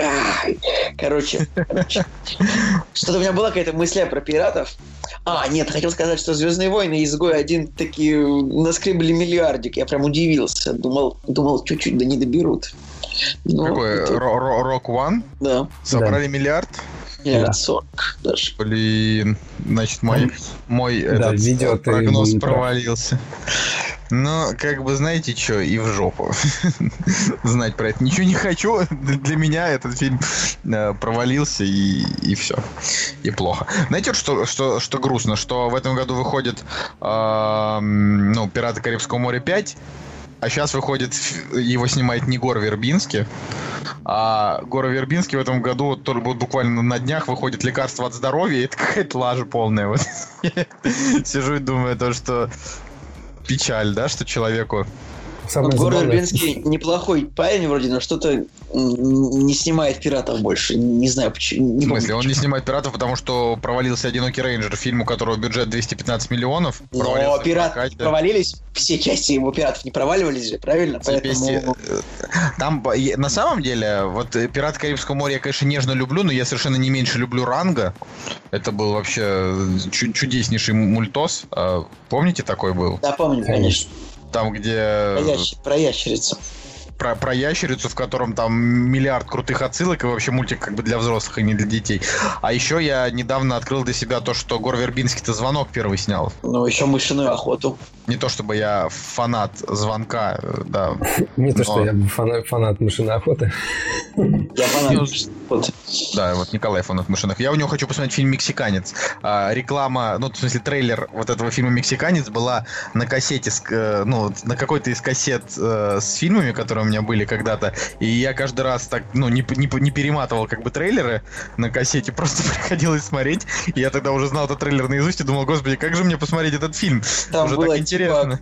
Концерн-видеосервис представляет, да, наверное? Да, концерн-видеосервис, что-то такое. Вот, и я такой думаю, блин, вот надо прям увидеть, а когда вот он вышел, в смысле, почему я так сказал? Нет, не когда он вышел, а когда у меня появился интернет и возможность смотреть все, что угодно, я просто совершенно забыл про существование этого фильма «Мексиканец», а сейчас, когда вспомнил, уже и не хочу его смотреть. Я тоже с появлением интернета как бы начал смотреть другие фильмы, ну, как бы, типа панчлайн, ладно?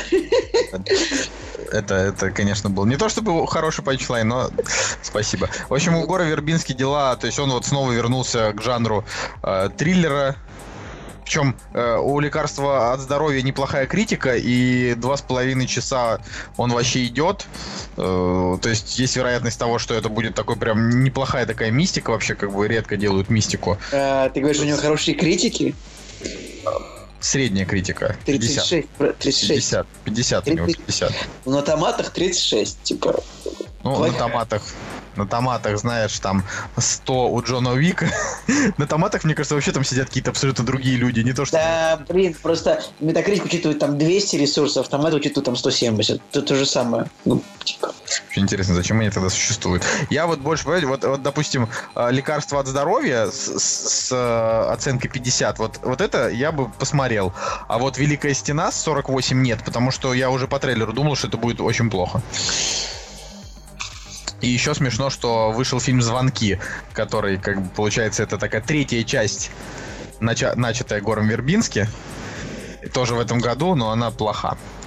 Но вообще, «Великая стена», там как бы Джан Имоу очень неплохой режиссер. Вот посмотрите его фильмографию.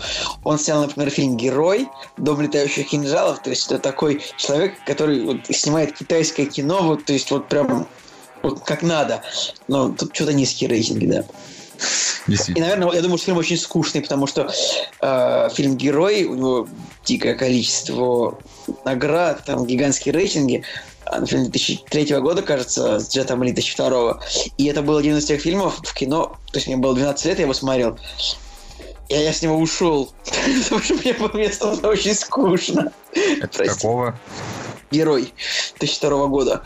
Что-то я даже не помню такой фильм. Ну, он фильм о том, как... Джет Ли летает. Все, да, Джет Ли летает. На мечах и пытается убить императора. Вот. Конечно, сейчас бы я с него не ушел, потому что производство замешан в Гонконг, я бы смотрел, но тогда... Окей, ладно, следующая новость. Режиссер Дэвид Финчер все еще интересуется фильмом «Война миров Z2». Вот... Я, честно говоря, даже не знаю, почему мы решили выбрать эту новость. Наверное, скорее потому, что Финчер давно уже ничего не выпускал.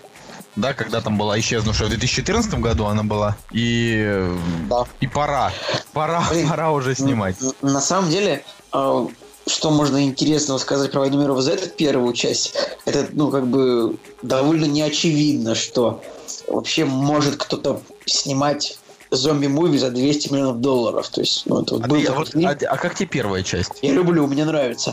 Она, конечно, невероятно тупая, но вот прям экшен, она такая захватывающая. То есть там локация 1, локация 2, локация 3, 4, 5. Вот там динамика прям хорошо.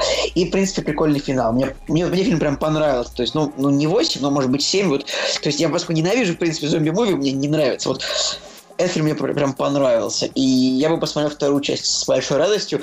Единственное, мне не очень понятно, там же типа хэппи-энд в первом фильме, как бы довольно закрытый, насколько я... Ну, наверное, во второй части они будут летать по миру и... Что делать, не знаю, лечить людей. Как-то нет, так. Если будет Дэвид Финчер, будет Брэд Питт, то это для меня лично продано. Как бы пишут, что будет меньше бюджет, ну, в принципе, и нормально. Я просто вот хочу, чтобы Финчер что-то хотя бы снимал. Хотя бы, чтобы был в процессе съемок чего-то, и у меня ужасно бомбит от того, что девушку, которая играет с огнем, не будут экранизировать американскую версию, потому что и если даже будут экранизировать, но не Финчер, то это же, ну кому интересно смотреть этот фильм не в экранизации Финчера. Финчер — это стиль, это музыка, это вот все. Ну, я соглашусь, что... Меня вообще очень бесит, когда режиссеры долго не снимают, и как бы когда вот они занимаются вот фиг знает чем, лишь бы не снимать. Вот как Джеймс Кэмерон. Вот чем занимается человек, я вот вообще понять не могу. Ну, это фишка в том, что как бы Джеймс Кэмерон для меня... Типа, вот он сделал все за эти годы, чтобы мне было наплевать на «Аватар» настолько, насколько вот вообще может быть наплевать. Мне просто пофигу вообще на все эти проекты. Я не знаю, что нужно сделать для того, чтобы я сказал: да, я жду. Вот он сейчас типа собирается снимать одновременно оставшиеся 5 «Аватаров», да, или 4. Мне вот интересно, как бы он, когда с коллегами видится, они там не смеются над ним, типа, ну, уже 10 лет, ну не 10, какого года «Аватар», 2009-го?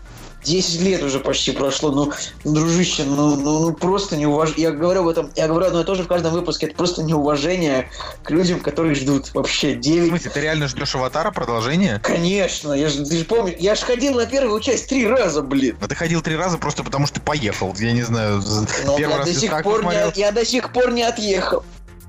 Блин, просто ты, Серёга, ты сейчас хочешь сказать, что «Аватар» прям реально тебе вот прям хочешь что дальше прям знать? Хочу. Не знаю, это же один из самых плохих голливудских фильмов, на мой взгляд. Типа... Я человек последовательный. Я в 2009 году решил, что я жду вторую часть и третью. Я до сих пор жду. Я как Хатико буду сидеть ждать «Аватара», пока он не выйдет, блин. Я до сих пор... Для меня шок. Я даже не буду сейчас спорить, потому что хороший он или плохой. Я все равно жду. Вот меня бесит, что он не выходит.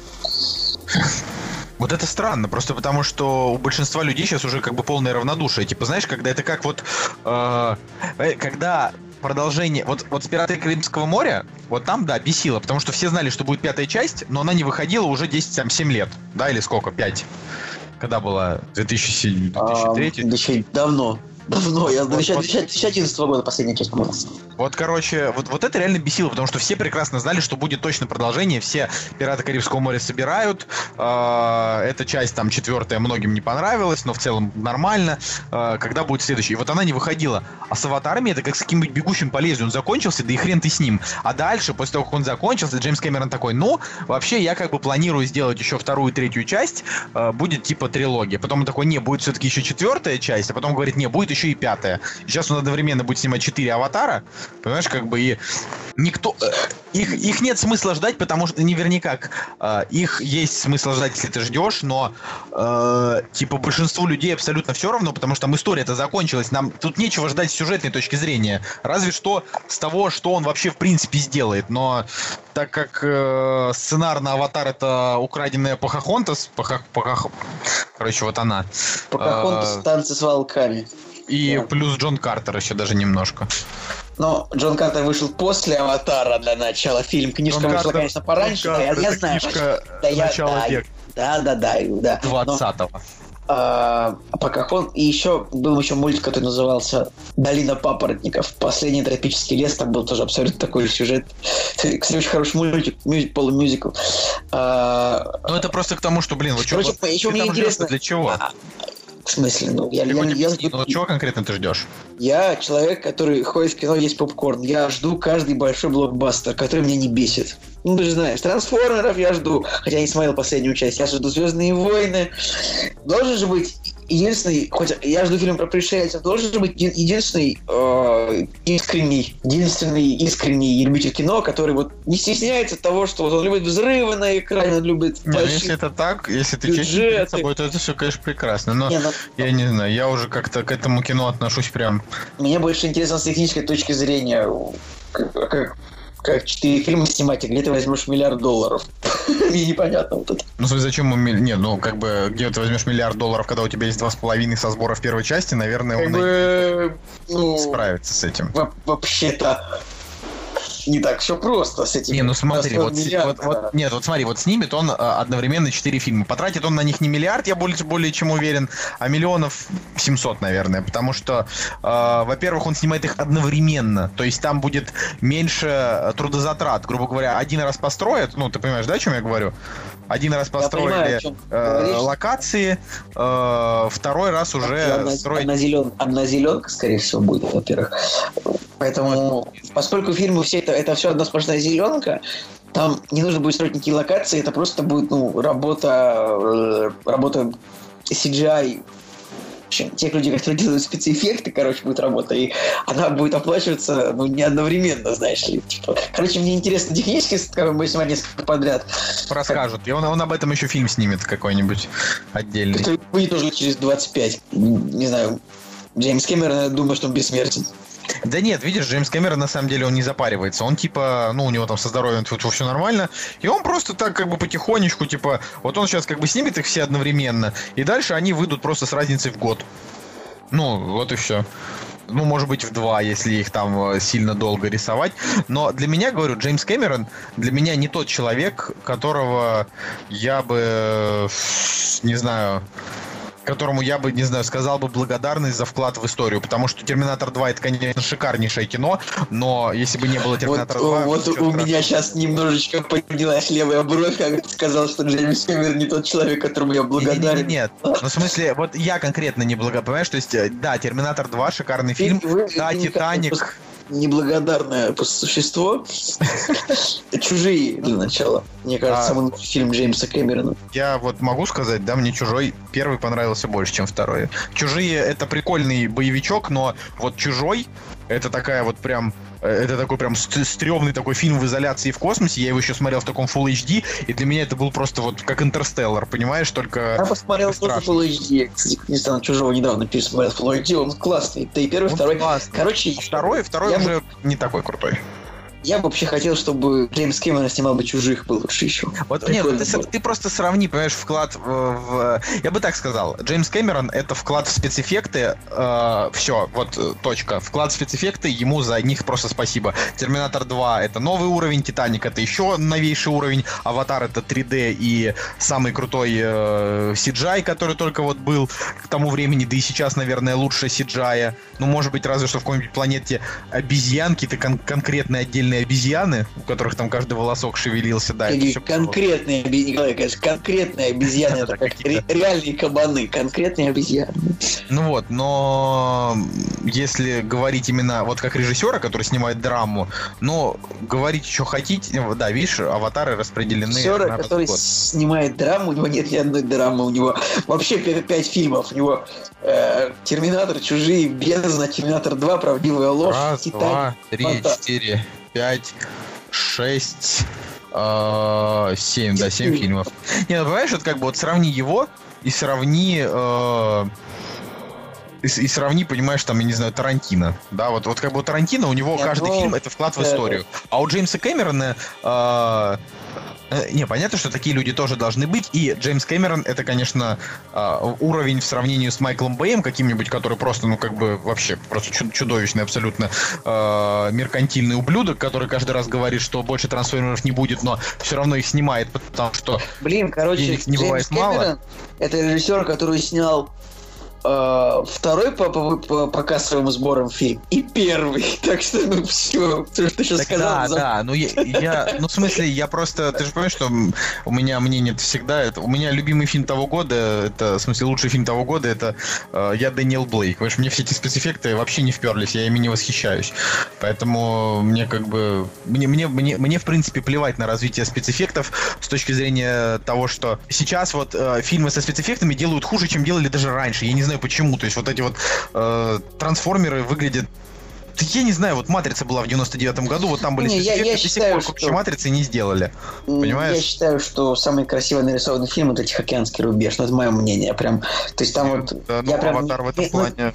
Ну нет, я вот смотришь «Аватар», видно, что мультик, прям как мне кажется, а смотришь, ну вот я недавно пересмотрел «Тихоокеанский рубеж», и вот там прям вот именно может что... Быть, ну, как сказать, там вот роботы с шестеренками, они прямо нарисованы очень реалистично, там и физика соблюдена более-менее, то есть там как бы они ходят тяжело, как бы дерутся тяжело, то есть медленно, ну, и динозавры тоже очень соблюдены более-менее. Конечно, там конечно, есть моменты, когда 6 вертолетов как бы несут робота, который весит там как 200 таких вертолетов, но это... Это смешно сейчас. Да я просто думаю о том, что спецэффекты на самом деле ну, блин, да я даже не знаю. Вот вспомни, например, да, вот «Доктор Стрэндж». Короче. Там было 3 сцены. Я в кино люблю нагромождение эпичных драматических моментов. Вот в «Тихоокеанском рубеже», когда вот огромный динозавр бьет огромного робота, и он убивает его. Это прям, мне прям грустно становится. Вот. Потому что есть драма и эпик. То есть не то, чтобы мне нравятся спецэффекты. Точно так же, когда один человек убивает другого в эпичной битве, мне тоже нравится. Ну вот... Оно, знаешь, оно может быть и хорошо. Каждому фильму свой зритель. Я вот в этом плане сейчас не хочу ничего там говорить. Просто давай к следующей новости.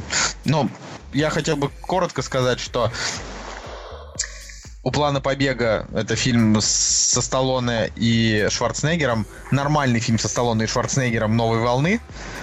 Который тогда был, типа, я бы сказал. Но он хороший, он интересный. Вот, то есть «План побега» всем понравился, тебе же тоже понравился. Ну, он нормальный, но он типа даже хуже, чем сериал «Побег», мне кажется. Ну, сериал «Побег» вообще, в принципе, довольно крутой. Там, типа, первый сезон.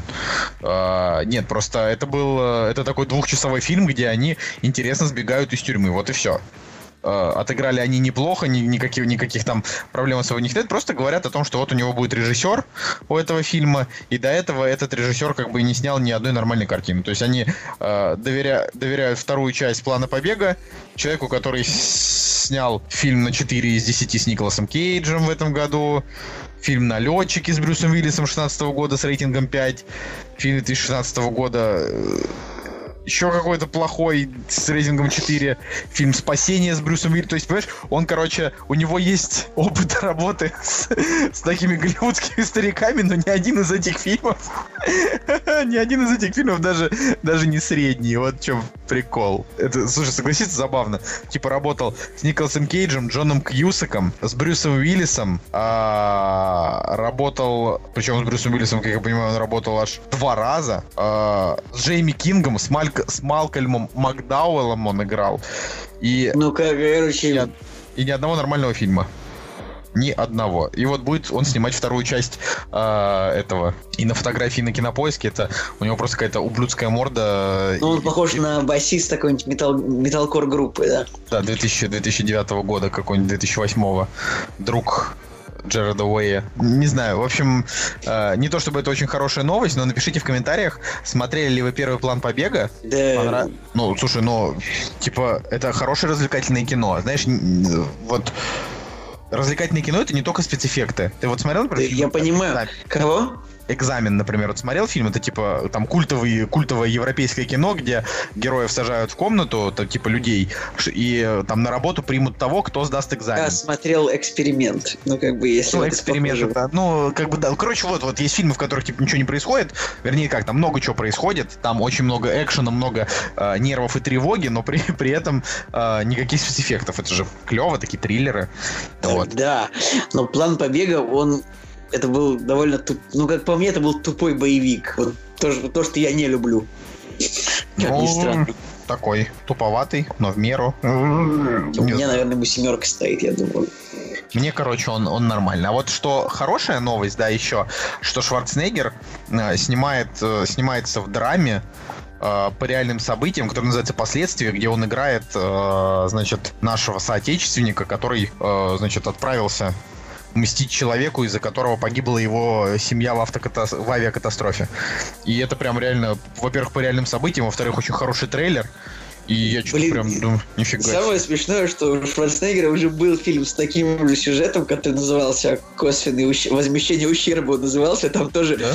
Шварценеггер поехал, то есть он был не по реальной истории, это был фильм о том, как Шварценеггер, да, поехал мстить.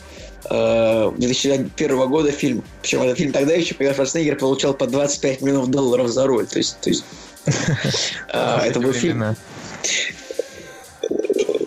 Да, в общем, он поехал мстить террористам за то, что они убили его семью. Ну, как бы фильм тогда не выстрелил с бюджетом в 90 миллионов. Сейчас у этого фильма бюджет, конечно, поменьше. Да и Шварценеггер уже не тот, и времена уже другие. Эх, блин, 70 лет уже ему. Вообще 70 лет, но, тем не менее, «Неудержимые» последние мне очень нравились. Ему бы вот просто меньше играть прям в тупых боевиках, роль такого мордоворота. Типа «Терминатора Генезиса», где... Ну, я бы скорее, типа, вот там был фильм «Саботаж», был фильм «Возвращение героя». Да, как бы фильм, кстати, неплохой, «Возвращение героя», который Last Stand, реально неплохой, там и Джонни Ноксвилл, и вообще как бы нормально. Про шерифа? Про шерифа, да, но вот ему надо меньше в таком кино и больше в каких-то вот, не знаю, может быть, драмах, может, каких-нибудь антиутопиях. Но вот единственное, у него был фильм 2014 года, называется «Мэгги», про чувака, у которого, типа, дочка превращается в зомби, и вот он, типа, с ней живет. И вот как бы суть в том, что у фильма просто невероятно низкие рейтинги, но все говорят о том, что Шварценеггер, типа, играет там прям хорошо, что он там мощный. Ну, мне, честно говоря, сложно сказать, как сейчас нужен карьерный подъем Шварценеггеру в 70 лет, и что он хочет... Ему не просто непонятно, что он хочет сказать. Впереди кино еще. Очень грустно, да? Ну, слушай, знаешь, списывать со счетов человека тоже... Тупо. Ну, или тебе так не... в плане имеется в виду, что... Я еще посмотрел 5-го «Терминатора», мне кажется. То есть это будет 6-й? 5-й. Не, просто я понимаю, что тебе там... Это будет шестой фильм, потому что четвертый это был «Терминатор Salvation». Да, я и говорю, это пятый. Я просто тебе говорю к тому, что, во-первых, Шварценеггер до сих пор не выглядит как бы на 70 лет, а выглядит так нормально на 60. Вот. Это раз. Во-вторых, есть актеры, которым после 70 вообще есть еще что сказать. Роберт Де Ниро. Энтони Хопкинс. Ну, Роберт Де Ниро... Блин, нет. Вот сейчас ты привел просто три очень плохих примера. Как бы очень... Ну, потому что... За 70, и они играют в крутых ролях, и им еще есть что сказать. Вот когда ты уже думаешь, куда Энтони Хопкинс еще может полезть после того, как он сыграл отца Тора, он выдает охренительную просто драматическую роль в Вестворлде, и ты такой думаешь, блин, вот это класс. Вот. Ну, поэтому, возможно, и Шварценеггер, знаешь, надеется тем, что какой-то из его фильмов, да, вот окажется таким его финальным магнум-опусом, чтобы его запомнили не только как Терминатора, но и вот еще как человека, который там сыграл какую-то роль. «Кактус» — подкаст о кино и не только. В общем, у нас тут небольшие проблемы со связью, какие-то внезапно возникли, и так очень как-то резко оборвалось наше общение по Шварценеггеру, так что если вам покажется немножко рваным монтаж, это вот вина... Ну, техника. Это моя вина, что я не оплатил интернет, ребят. Да, ну, в общем, хотелось бы сказать о том, что, ну, типа, надеемся, что у Шварценеггера получится неплохая работа. Будем ждать, но, наверное, все-таки до уровня Тома Хэнкса, который играет всяких разных интересных исторических простых людей, он вряд ли дотянет. Но на этом мы уже будем прощаться. Да, ты понимаешь, Шварценеггер, просто он не... Я скажу, просто он не может играть как Том Хэнкс. У него, блин, смешной и очень немецкий акцент. Он разговаривает вот так. Вот даже как бы говорить по-английски. То есть, ну, согласен. I'll be back. Ну, короче, да, друзья... Кодовое слово будет. И задумались, не можем, да? Ничего родить не можем, ну... Почему бы Шварценеггера не взять? В кодовое слово мы же никогда актеров не использовали просто так. Поэтому нужно что-то связанное с ним. Ну, давайте будет пираты. Просто. Ну, мне кажется, уже было слово пиратство, нет у нас? Не знаю, что-то я не помню, что было слово пиратство. Ну, хорошо, слово «пираты» давайте, как обычно, вписываем в контекст какого-нибудь предложения, и все будет клево. Да, с вами был «Кактус подкаст» и Николай Солнышко. Николай Цугулиев. И Евгений Москвин. Всем пока, до следующей недели. Постараемся посмотреть все, что запланировали на это, и тоже вам рассказать. Удачи, друзья. До свидания. Пока.